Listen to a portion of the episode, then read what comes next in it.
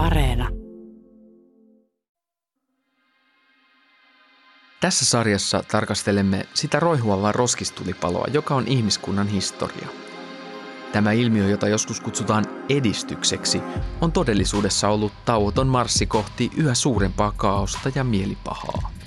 Nyt kysynkin, miksi ja milloin kaikki alkoi mennä päin persettä ja mikä tärkeintä, ketä voimme syyttää. Tämä on Pieleen mennyt historia, sarja, jossa käymme läpi ihmiskunnan perisyntejä. Tämän jakson perisynti on lihansyönti. Minun nimeni on Jussi Nygren.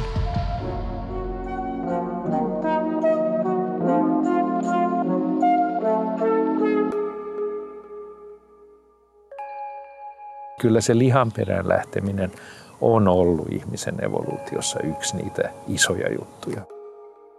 Me ollaan oikeastaan niitä ensimmäisiä sukupolvia, jotka pystyy esimerkiksi halutessaan elämään ilman kontaktia eläimiin. Niin kuin tuntuu ihan huvittavaltakin, millä lailla niin tuntuu, että lehmiä syytetään mukaan ilmastonmuutoksesta. Meidän ja simpanssien esivanhemmat söivät hedelmiä, siemeniä, juureksia ja vain harvoin lihaa. Mutta liharuokavalion siirtyminen oli varhaisille ihmisapinoille merkittävä käänne kohti ihmiseksi tulemista. Mutta nykyajassa lihanhimostamme on tullut uhka tälle planeetalle. Karjan kasvatus vaatii valtavasti tilaa ja resursseja. 70 prosenttia maatalousmaasta on rehuntuotantoa ja laidunmaata kotieläimille. Karja on jyrännyt alleen villejä ekosysteemejä.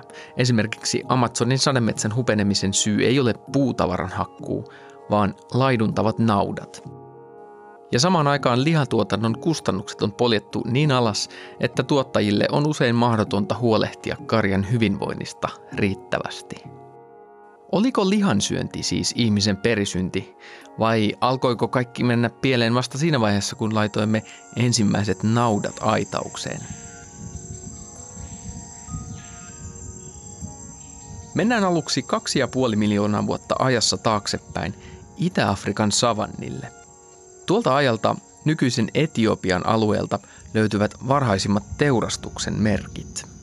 Löydyt ovat antiloopin luita, joissa on murskaamisen ja viiltelyn jälkiä. Jäljet on tehty terotetuilla kivityökaluilla ja lähistöltä löytyy myös ihmisen esivanhempien jäänteitä. Esivanhempamme oppivat teurastamaan jo siinä vaiheessa, kun niiden aivot olivat hädin tuskin simpanssien aivojen kokoiset. Toisin kuin muilla lihansyöjillä, meidän kehomme ei ole evoluution myötä sopeutunut saaliin kaatamiseen ja palasiksi repimiseen. Emme upottaneet lihaan ensin hampaitamme, vaan vilsimme sen palasiksi kivityökaluilla. Paleontologi Mikael Fortelius, sä oot tutkinut hampaita. Millaisen eläimen hampaat meillä on? Onko ne lihansyöjän hampaat? Ei, ei missään tapauksessa voi sanoa, että ne on lihansyöjän hampaat. Voi sanoa joko, että ne on hedelmänsyöjän hampaat koska ne ei ole oikeastaan muuttunut juurikaan siitä ajasta 20 miljoonaa vuotta sitten, kun kaikki meidän sukulaisemme oli enemmän tai vähemmän hedelmän syöjiä. Ihmisen hampaat on äärimmäisen primitiiviset toisin sanoen. Ää, mutta toinen vastaus tähän olisi, olisi ehkä se, että ne on teknologisen otuksen hampaat. Siitä on kauan, kun ihminen hienonsi vaativimman ravintonsa omassa suussaan. Et se, on, se on ulkoistettu keittiöteknologiaan kaikki se, mitä yleensä nisäkäslajit joutuu omilla hampaillaan tekemään. Me ollaan, meillä on siis kypsennetyn ruoansyöjän hampaat. Kypsennetyn tai ainakin hienonnetun, murskatun. Sitä mukaan, kun teknologia, keittiöteknologia on tullut vahvemmin mukaan askel askeleelta hampaiden suhteellinen koko on pienentynyt. Meillä on paljon pienemmät hampaat kuin Homo erectuksella, joka oli se ensimmäinen, joka rupesi tekemään tämmöisiä hyvin suunniteltuja kivityökaluja. Mutta mm, Homo erectuksella on paljon pienemmät hampaat kuin sitä edeltävillä ihmislajeilla. Et se on niin mennyt näin pitkä, pitkä trendi, joka alkaa yli kaksi miljoonaa vuotta sitten niitä ei tarvita enää samalla tavalla. Ja myös, myös niitä leukoja liikuttavat lihakset on meillä, purulihakset on heikot ja, ja hampaat pienet suhteessa ihmisen kokoon. Ja se, kyllä se, sitä ajaa just tämä, että on, on huhmareita ja veitsiä ja raastimia ja vähitellen pannuja ja kattiloita ja grillivartaita. Selitäpä vielä se, että miten tämä alkaa tämä meidän niin kuin lihansyönti, koska muut, muut kädelliset hän ei siis juurikaan syö lihaa, mutta sitten jotenkin me hivittiin sieltä metsästä, sademetsästä sinne savannille niiden gasellien perässä, niin miten se niinku ihan, ihan ne ekat saaliit saatiin? Sitä on vaikea ihan hahmottaa ihan, että miten tuommoinen niinku meidän ja simpanssien esi-isä olisi sellaisen gasellin saanut kiinni. se onkin vaikea hahmottaa, jos tai olisi vaikea hahmottaa, jos asia olisi ihan kirjaimellisesti noin niin kuin sanoit. Mutta itse asiassa kädelliset ja monet muutkin kasvinsyöjät kyllä tykkää syödä lihaa, jos sitä vaan sattuu tulemaan eteen. Ja kädelliset oikeastaan on tässä oikein niin kuin erityisen persoja lihalle. Leopardi joutuu tämän asian kanssa tekemisiin aika usein, koska se ei voi jättää saalistaan oikein maahan. Kun silloin leijona tai hyena äkkiä tulee ja vie sen, niin se, sen täytyy kiivetä puuhun, jossa se on kyllä niin kuin leijonilta ja hyenoilta sitten turvassa se saalis, mutta mut sinne tulee äkkiä kolobusapinoita tai jotakin marakatteja sitä, sitä sitten niin kuin, siitä varastamaan. Ja tuota, myöskin simpanssit itse asiassa kyllä syö lihaa jopa niin, että ainakin yhden tutkimuksen mukaan nimenomaan nuoret naissimpanssit tekee puusta yksinkertaisia keihäitä, joilla ne keihästää tämmöisiä pieniä kädellisiä koloissa asuvia bushbabyjä ja tämmöisiä ja, ja syö niitä. Ja, ja myöskin tota, simpanssit muuten kyllä, kyllä saattaa varastaa petojen lihaa ja syödä ja, ja myöskin tappaa, vaikka se tappaminen on enemmänkin semmoista, että joku simpanssiryhmä saattaa silmittömän raivon vallassa esimerkiksi käydä leopardin kimppuun ja tappaa sen. Mutta siinä ei ole niin kysymys primääristi lihansyönnistä, vaan se on jotakin muuta. Mutta ei se, ei se niin eläimen hengiltä saaminenkaan teknisessä mielessä on, simpanssille mitenkään mahdotonta. Kyllä se varmaan saisi gaselin hengiltä, jos se saisi sen kiinni. Pari miljoonaa vuotta sitten Ihmisen esivanhemmat elivät vielä sademetsässä, mutta alkoivat yhä useammin vierailla savannin puolella. He etsivät haaskoja ja ehkä jopa joukkovoimalla hätistivät haaskoilta muita petoja. Ihminen pääsi lihaan käsiksi nokkeluudella, näppäryydellä ja yhteistyöllä, ei niinkään terävillä kynsillä tai hampailla. Lihasaalis palkitsi älykkäimmät yksilöt, jotka osasivat tehdä työkaluja – Tuolloin ihmisen hampaat alkavat kutistua, mutta aivot alkavat kasvaa. Aivot, toisin kuin muut elimet, polttaa sokeria aina, riippumatta siitä ajatteletko vai et. Vaikka miten löhöisit telkkarin edessä tai, tai nukkuisit sikeästi, niin ne kuitenkin polttaa sen saman, saman määrän, joka ihmisen perusaineenvaihdunnasta onkaan jotain 20 prosenttia vai onko se vähän enemmänkin, alle 30. Mikä on paljon? Siis jos sä joudut niin kuin nälänhätään, niin, niin melkein kaikki muut elimet voidaan niin kuin laittaa säästöliekille, mutta aivoja ei. Ja se merkitsee sitä, että se on vähän niin kuin tämmöinen high risk strategia hankkia tämmöiset aivot, koska sun on sitten pakko syöttää niitä aina.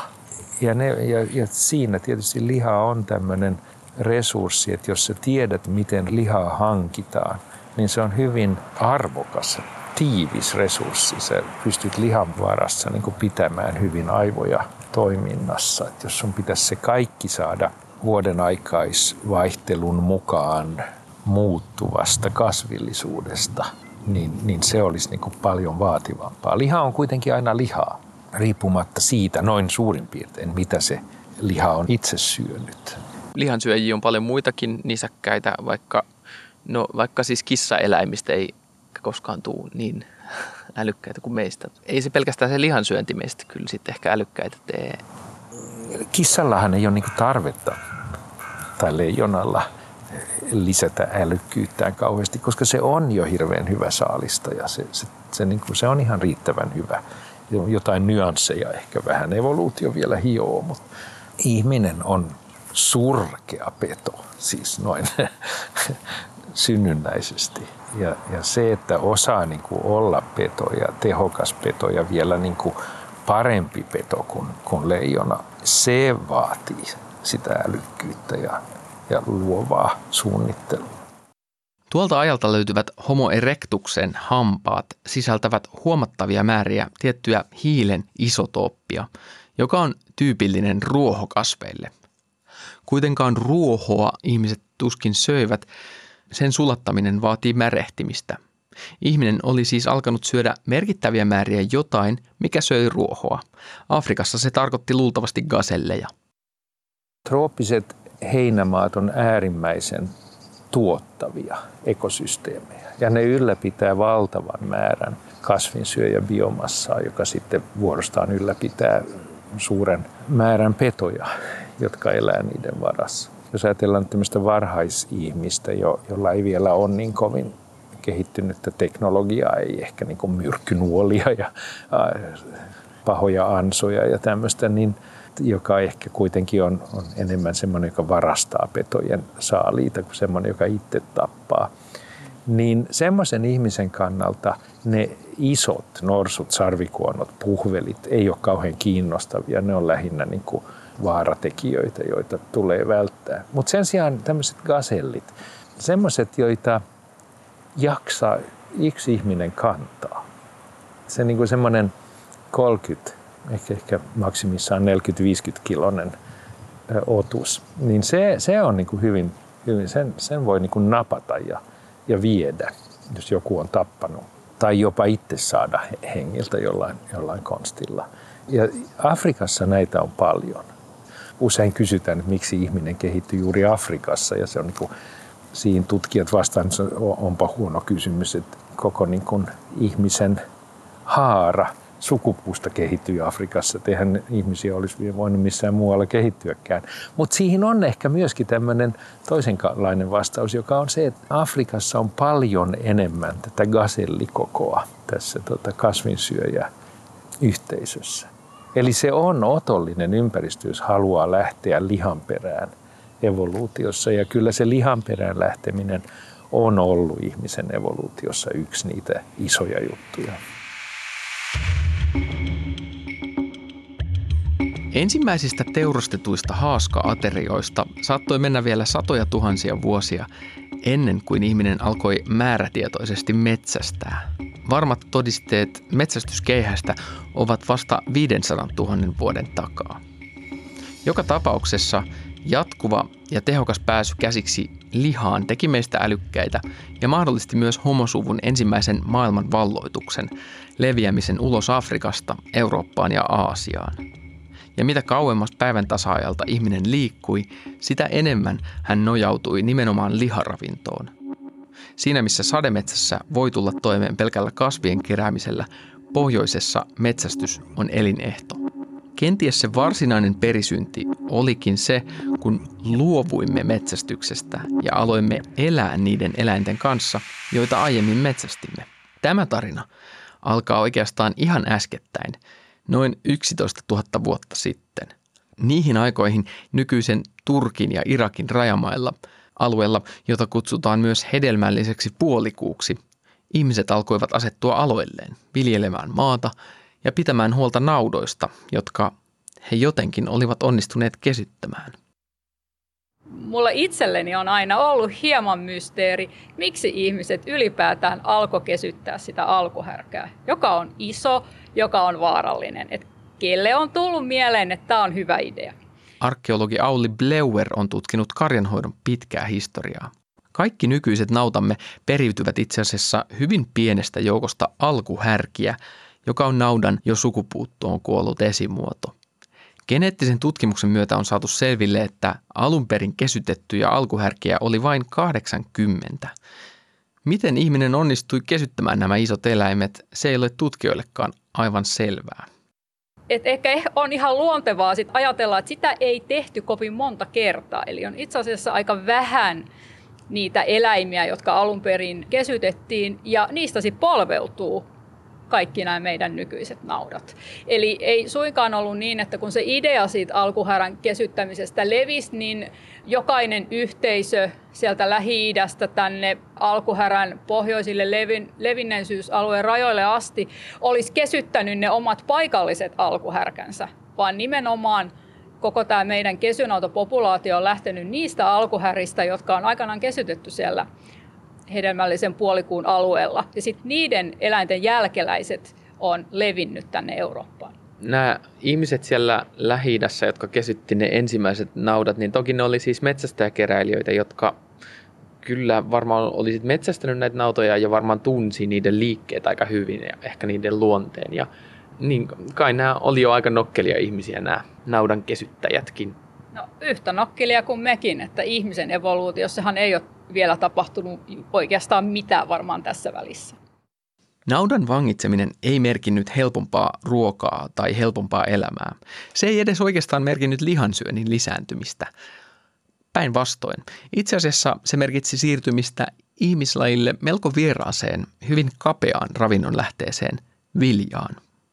Karjapaimen söi lihaa harvemmin kuin metsästäjä. Tästä merkkinä on se, että ihmisen keskipituus romahti ja luusto alkoi heiketä, kun siirryimme karjatalouteen ja maanviljelyyn. Suurimman osan ihmisen ja naudan yhteisestä historiasta naudan merkitys on ollut enimmäkseen siinä, että se tuottaa lantaa. Tätä lantaa voidaan levittää pellolle, jotta vehnä kasvaa paremmin. Sen lisäksi naudoista on tietenkin saatu maitoa, mutta paljon vähemmän kuin nykyisestä jalostetusta maitokarjasta. Oliko karjan vangitseminen siis kurjuuden alku ihmiselle ja naudalle? Tämä on siis todella laaja kysymys, joka menee siis todella syvälle ihmiskunnan historiaan. Eli, eli siis oliko ylipäätään maanviljelyn karjanhoidon kehittyminen, miten, miten siihen pitäisi suhtautua. Sitten taas toisaalta niin tähän samantyyppinen systeemi kehittyi itsenäisesti eri puolilla maapalloa. Siis tämä sama ideahan keksittiin myös Kiinassa ja, ja Etelä-Amerikassa. Eli jotenkin myös herää ajatus siitä, että, että tämä on, ei nyt ehkä vääjäämätön, mutta jollain tavalla ihmiselle jotenkin hyvin luonteva tapa alkaa suhtautua myös luontoon. Me ollaan tämmöinen nokkela laji, joka keksii erilaisia ratkaisuja. Ja tämä selvästi on ollut yksi ratkaisu, joka, joka on löytynyt useammassa paikassa yhtä aikaa. Ru- ruvetaan kasvattamaan eläimiä. Niin, siis toi on jännä, että se on tosiaan tapahtunut monessa paikassa ja kuitenkin me koulussa opitaan vaan siitä, että se tapahtuu siellä lähi mm miksi se siellä lähi oli sit menestyksikkäin se tarina? Onhan mun mielestä esimerkiksi siis vaikka tämä Etelä-Amerikka, jossa tota, domestikoitiin laamat ja, ja marsut ja äh, ruvettiin viljelmään maissia, niin onhan sekin melko hieno menestys.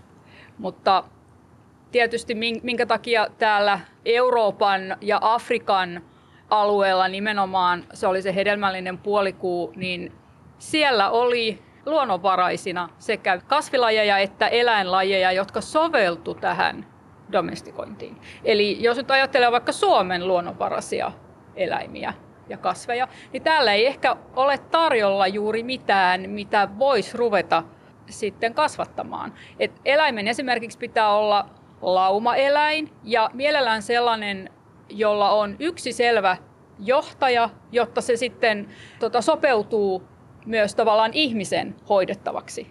Että on monia lajeja, jotka, jotka voisi olla hyviä tavallaan teoriassa kotieläimiksi, mutta ne ei vaan toimi, koska ne ei kerta kaikkiaan domestikoidu kunnolla.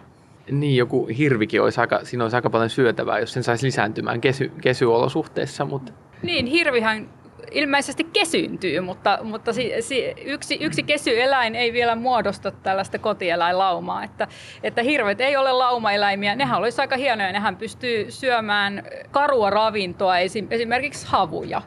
No mitä siitä sitten seurasi tota, ihmiselle tästä, kun se nauta kesytettiin, niin jos siitä kesytystapahtumasta mennään vähän eteenpäin, niin miten sitten tulevien sukupolvien elämä muuttui. Eikö voisi jopa sanoa näin, että siinä vaiheessa alkoi niin kuin se ankara raataminen, jota ihmiskunnan historia on ollut sitten 10 000 vuotta siitä eteenpäin?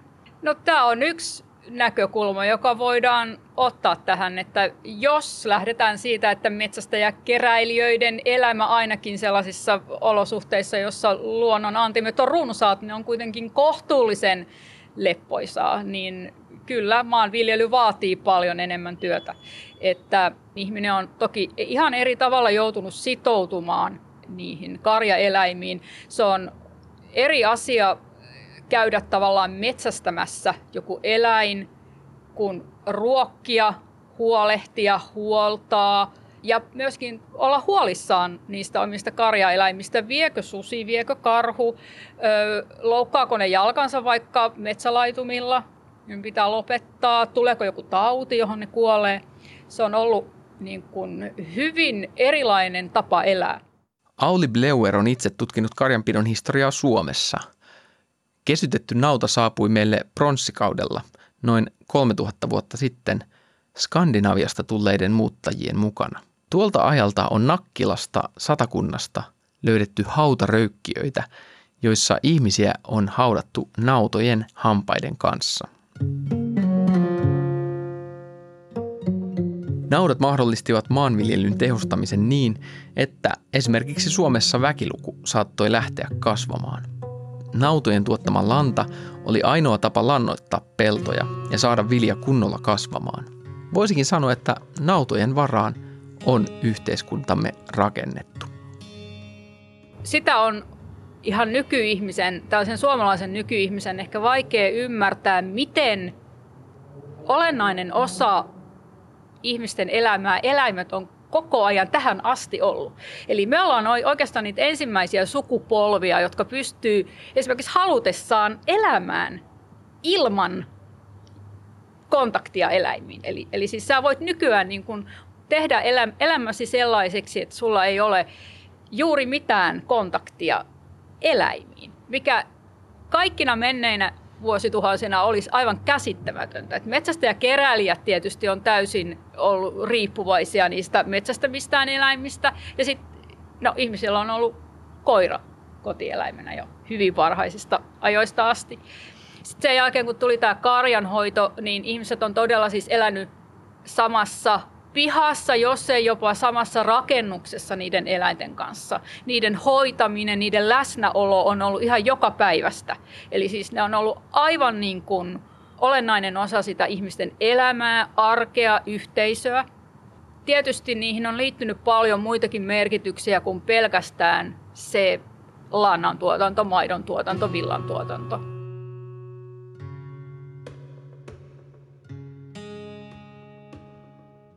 Lihansyönti on ollut esimerkiksi Suomessa toki vaan aika pieni osa sitä ruokavaliota, energiasta historiallisella ajalla, keskiajalla ja sen jälkeen ne on tullut aika vähän itse asiassa lihasta, mutta tota, liha on kuitenkin ollut arvostettu ruoka.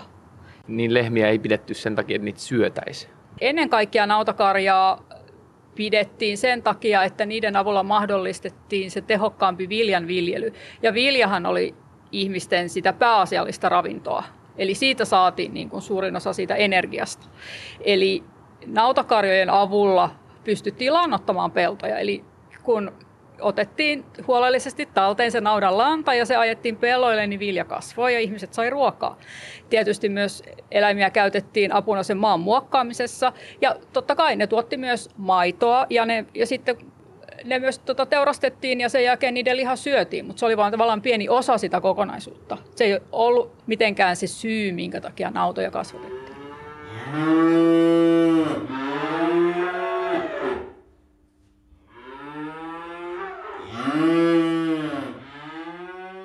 Niin milla, millainen se siis oli se sitten se, se varhaisin navetta? Siis se on siis puuraki, siis hirsirakennus, äm, aika pieni, koska ainut lämmönlähde on ollut ne naudat itse siellä sisällä ja sitten se lantapatja. Eli siis se on ollut semmoinen niin sanottu sekasontanavetta. Eli siis aj- ajatus on se, että e-, eläinten lanta kertyy sinne, sitten sinne vaan lisätään kuiviketta siihen lannan päälle.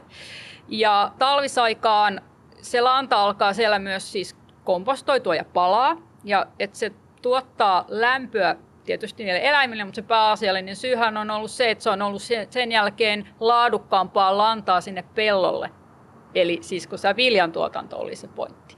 Lopulta, siis ihan siis niin kuin historialliselta ajalta on näitä kuvauksia, että, että kevään lopulla eläimet on kyyhöttänyt siellä katon rajassa selkä lähellä sitä, sitä kattoa se valtavan lantapatjan päällä. Ei ehkä, siis ei ollut muita vaihtoehtoja. Näin oli aina tehty. Näin saatiin ö, leipää ihmisille ja perheille. Se saattoi olla kurjaa niistä ihmisistä. Mutta sitten taas täytyy muistaa, että niidenkin ihmisten elämä sinällään saattoi olla kurjaa. Eli siis eläimet kärsi talvella nälkää, niin saattoi hyvinkin kärsiä myös ihmiset. Eläimet saattoi olla tota, talvella pimeässä ja kylmässä. No ihmiset ei ehkä ollut niin kylmässä, mutta siellä pimeässä ja savuisessa pirtissä. Eli niin kuin siihen suht, suht, suhteutettuna, niin ehkä se eläinten elämä ei suhteessa ollut niin paljon kurjempaa kuin sit myöskään ihmisten elämä. Millaista elämä ihmisen alla sitten oli naudalle? Ainakin se menetti vapautensa ja joutui nojaamaan ihmisen tuottamaan ravintoon. Pikkuhiljaa vuosituhansien saatossa myös naudan elinpiiri kaventui. Ensin niitty laitumilta navettaan ja lopulta kiinni parteen ympärivuotisesti. Tarkkaan ei tiedetä milloin navetta keksitään, mutta sitä tulee erityisen tärkeä nimenomaan siksi, että lanta saadaan navetassa kerättyä tehokkaasti talteen ja viljelyä voidaan edelleen tehostaa. Naudan vangitseminen navettaan merkitsi myös ihmiselle lisää työtä. Eläimille piti pystyä keräämään ravintoa koko vuodeksi, ja se oli tietenkin vaikeaa, koska heinää ei vielä viljelty. Ja kaikki rehu naudoille piti kerätä luonnon niityiltä ja metsistä. Ja usein rehun saati olikin niin heikkoa, että osa naudoista oli keväällä nälkäkuoleman partaalla. Jos ajattelee sen naudan historia sit myöhemmin, niin, niin kuin mikä on sit onnellista naudan elämää. Et aika nopeasti ihminen esimerkiksi myös keksi, että, tai havaitsi, että nuoret ja sit myöhemmin aikuiset urokset laumassa on aika hankalia. Ja yksi tapa tietysti oli, oli se, että, että niitä nuoria uroksia sitten teurastettiin ennen kuin ne tuli sukukypsiksi, mutta sitten jossain vaiheessa ihminen keksi myös tämän kuohitsemisen. Ja et jo aika varhain historiassa voi sanoa, että, että eläimille aiheutettiin kohtuullista kärsimystä. Esimerkiksi se kuohitseminen ilman kivunlievitystä nyt varmasti ei ole ollut mitenkään meidän mielestämme eettistä. Ja sitten jos ajattelee tätä, tätä ruokintaa, niin voidaan miettiä sitä menneisyyden, vaikka ne suomalaisten muinaisnautojen elämää. Että siis toisaalta joo, ne on kesällä viettäneet oman lajityypillistä elämää. Ne on ollut vapaina, ne on ollut metsässä, osittain saaneet niin kuin lisääntyä vapaasti, siis ö, ei ole keinosiemennetty, vaan tämä on tapahtunut niin kuin luonnollisesti. Ovat saaneet liikkua vapaasti metsässä, hoitaa vasikoitaan. Elämä oli siinä mielessä niin kuin luonnollisempaa, mutta sitten taas tietysti siinä oli käännepuolena se talvi ja se talven nälkä.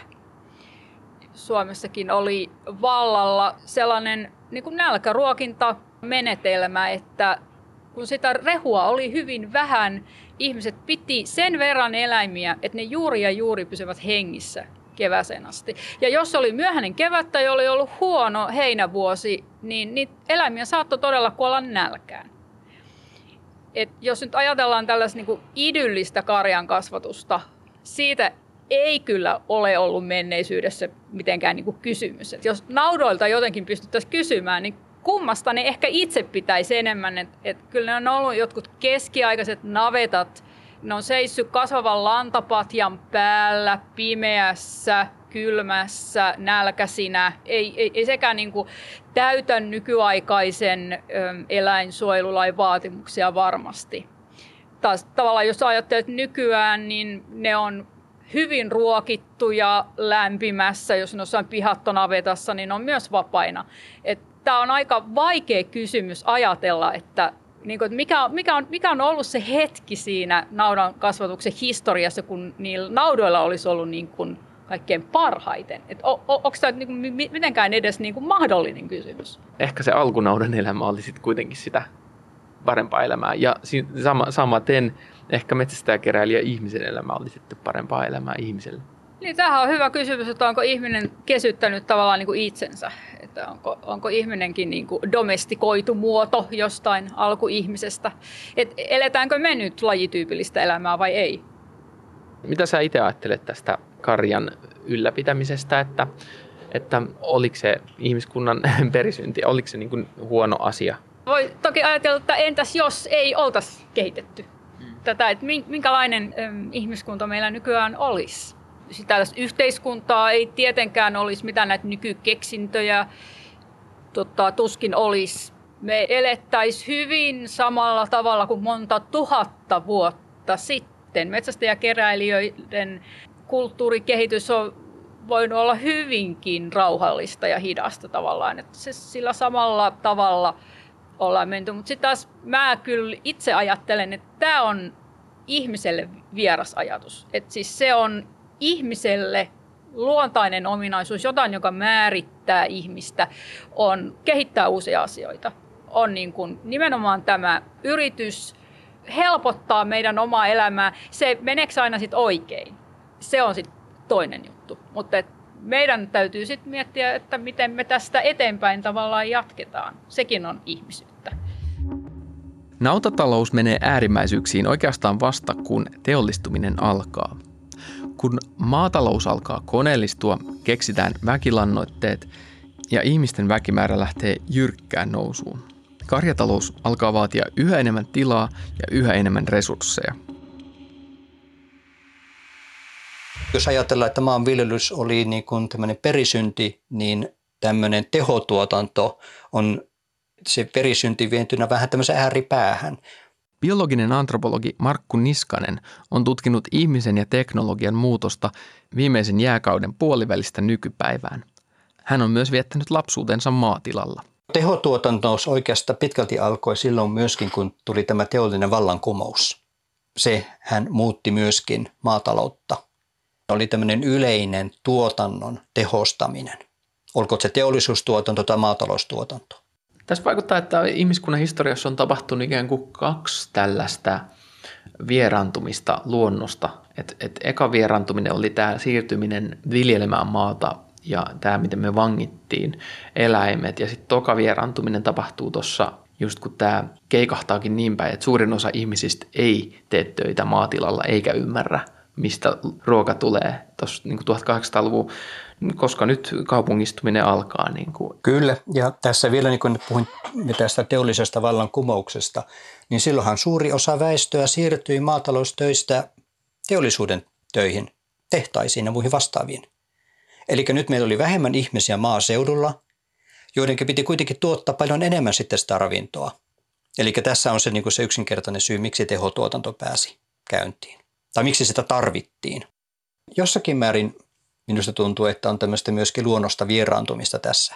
Eli minä olen itse niin taustan ihan maaseudulta, molemmat vanhempani olivat maaseudulta ja niin edelleen viettänyt lapseni, lapsuuteni maaseudulle ja muuta. Ja myöskin mä tiedän aika hyvin, miten Suomessakin tuotetaan naudanlihaa. Eli tässäkin on valtavia eroja tuotantotavoissa. Mutta nyt on paljon, mikä nykyään näyttävä yleistä, on se, että yleistetään. Oletetaan, että lähes kaikki naudanlihan tuotanto on tämmöistä tehotuotantoa. Ja tietenkään tämä tehotuotanto ei näille naudoille ole kaikkein se paras ympäristö, eihän se ole niin eläinystävällistä. Mutta myöskin mitä nämä naudoille ruokitaan, ei välttämättä ole niin luontaista nautaravintoa.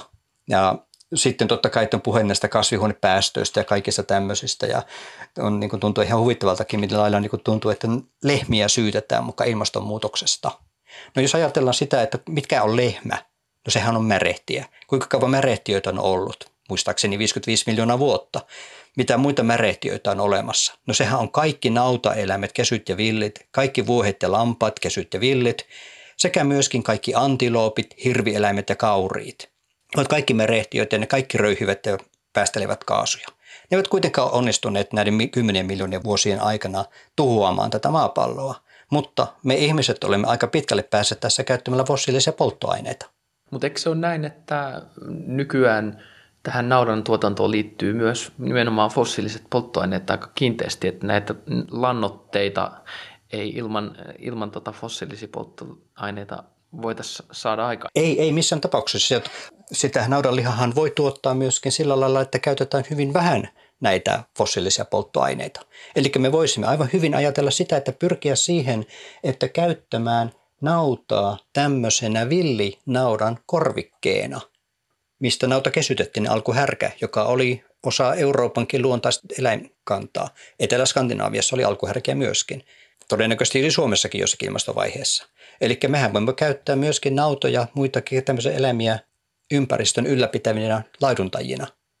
Eli totta kai tämä johtaa sitten siihen, että me joutuisimme vähentämään tätä naudan lihan syöntiä, koska sitä nautaa ei tuoteta niin paljon.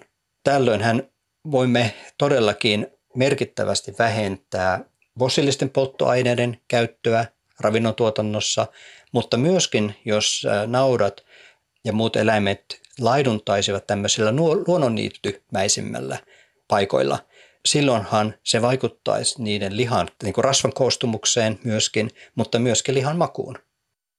Ja lähinnähän tässä on myöskin silloinhan vapautuisi osa tästä laidun maasta, mitä nyt käytetään, tai maasta, mitä käytetään rehun tuottamiseen naudoille, niin sehän vapautuu sitten jonkun muun ravinnon, ihmisen ravinnon tuottamiseen. Ja on paljon alueita, missä ei oikein viljaa voi kasvattaa. Eli jos nyt verrataankin esimerkiksi Pohjois-Amerikassakin, missä mä asun 12 vuotta, niin niitä seutuja preerialueille, missä on kasvatettu paljon, siis sanotaan viljaa viljelty ja, ja katsotaan mitä juuristoa ja verrataan sitä sitten semmoisen, missä ei ole kasvatettu, niin se on valtavat erot. Eli meidän niin tämä pelkkä tämä yksipuolinen viljankin kasvattaminen tai semmoisella alueella etenkin, mikä ei ole välttämättä maaperältään soveliasta siihen, niin sehän tuhoaa sen maan. Siinä ei kohta kasva yhtikäs mitään. Eli tämmöisellä alueella, missä kasveja ei niin helposti voi kasvattaa ilman, että saadaan aikaan vahinkoa, niin sehän olisi sitä aluetta, mikä voisi jättää sitten tämmöisen luonnonmukaisen laiduntamiskäyttöön, koska silloin tämä maaperä ei köyhy eikä tuhoudu siinä. Ja sama niin kuin voisi Suomessakin ajatella sitä myöskin, että mitkä alueet kävisivät paremmin niin kuin tämmöisen kasvisten kasvattamiseen ja mitkä alueet ovat niin huonosti käyvät kasvin kasvattamiseen, että parempi hyödyntää sitä vaikka tämmöiseen laidun käyttöön sitten. Eli sitä mitä vähemmän meillä on tätä tehotuotantoa, niin sitä parempihan se olisi. Henkilökohtaisesti haluaisinkin, että mentäisiin luonnonmukaisempaan tuotantoon. Vaikka se tarkoittaisi sitä, että söisimme paljon vähemmän naudanlihaa kuin nykyään.